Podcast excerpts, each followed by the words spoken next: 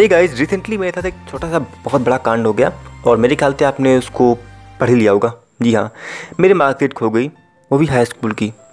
And खैर चलिए मैं को जस्ट शुरू से सुना रहा हूँ और जो जो हुआ मेरे साथ, मैं वही बता रहा हूँ।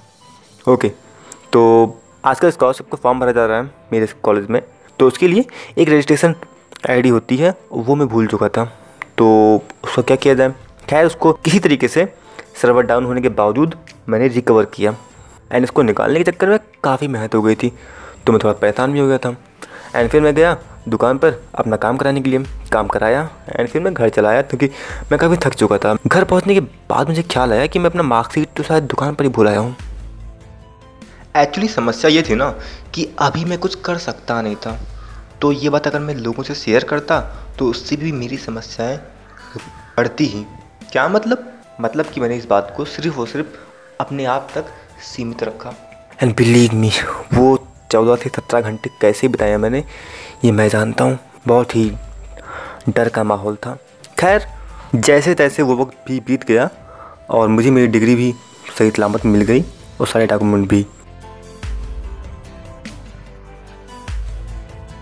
गैज मेरा एक डायलॉग है कि गलती हमेशा गलती से होती है। गलती कभी जानबूझ के नहीं की जाती है। गलती बस हो जाती है। तो हम लोग अपनी लाइफ में जितना ज़्यादा अवेयर रहेंगे ना, उतना ही ज़्यादा अच्छा होगा हम सभी के लिए। तो वैसे आई थिंक कहने की ज़रूरत तो है नहीं कि हम लोग को अपना सारा डॉक्यूमेंट अपने फ़ोन में रखना चाहिए।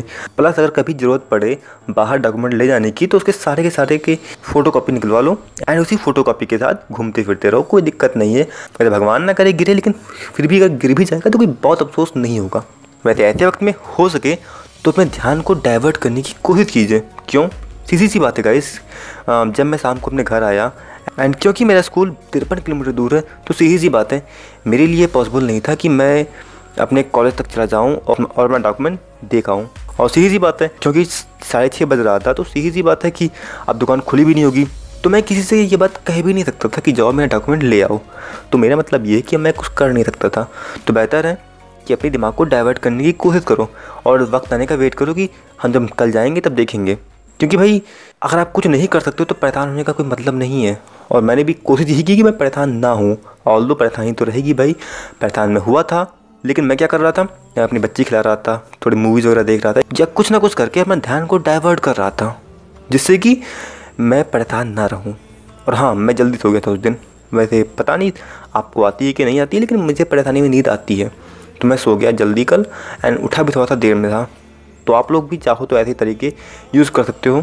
भाई मतलब भगवान न करे भाई कि ऐसा कुछ आपको कभी देखना पड़े। लेकिन अगर ऐसा कुछ कभी हो आपके साथ तो आप ये आइडियाज़ ट्राई कर सकते हो। Okay guys that's all for today and be intellectual का ऐसे किसी वक्त में हो सके तो अपना ध्यान डाइवर्ट हो सके तो अपना ध्यान डाइवर्ट करने की कोशिश करो। ऐसे वक्त में हो सके तो अपना ध्यान